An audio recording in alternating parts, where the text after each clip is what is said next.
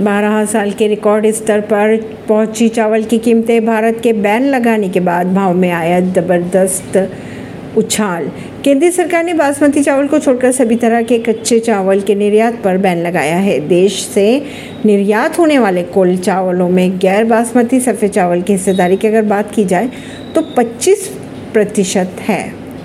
चावल की बढ़ती कीमतों की कई वजह बताई जा रही है। इनमें से एक वजह यह है कि चावल की मज़बूत मांग। इसके अलावा भारत ने हाल ही में गैर बासमती चावल के निर्यात पर प्रतिबंध लगाया है। इसी वजह से कीमतों बढ़ोतरी देखी जा रही है। भारत के निर्यात पर बैन लगाने के चलते ग्लोबल मार्केट की अगर बात की जाए तो वहाँ पर सप्लाई कम हो गई। परवीन सिंह, नई दिल्ली से।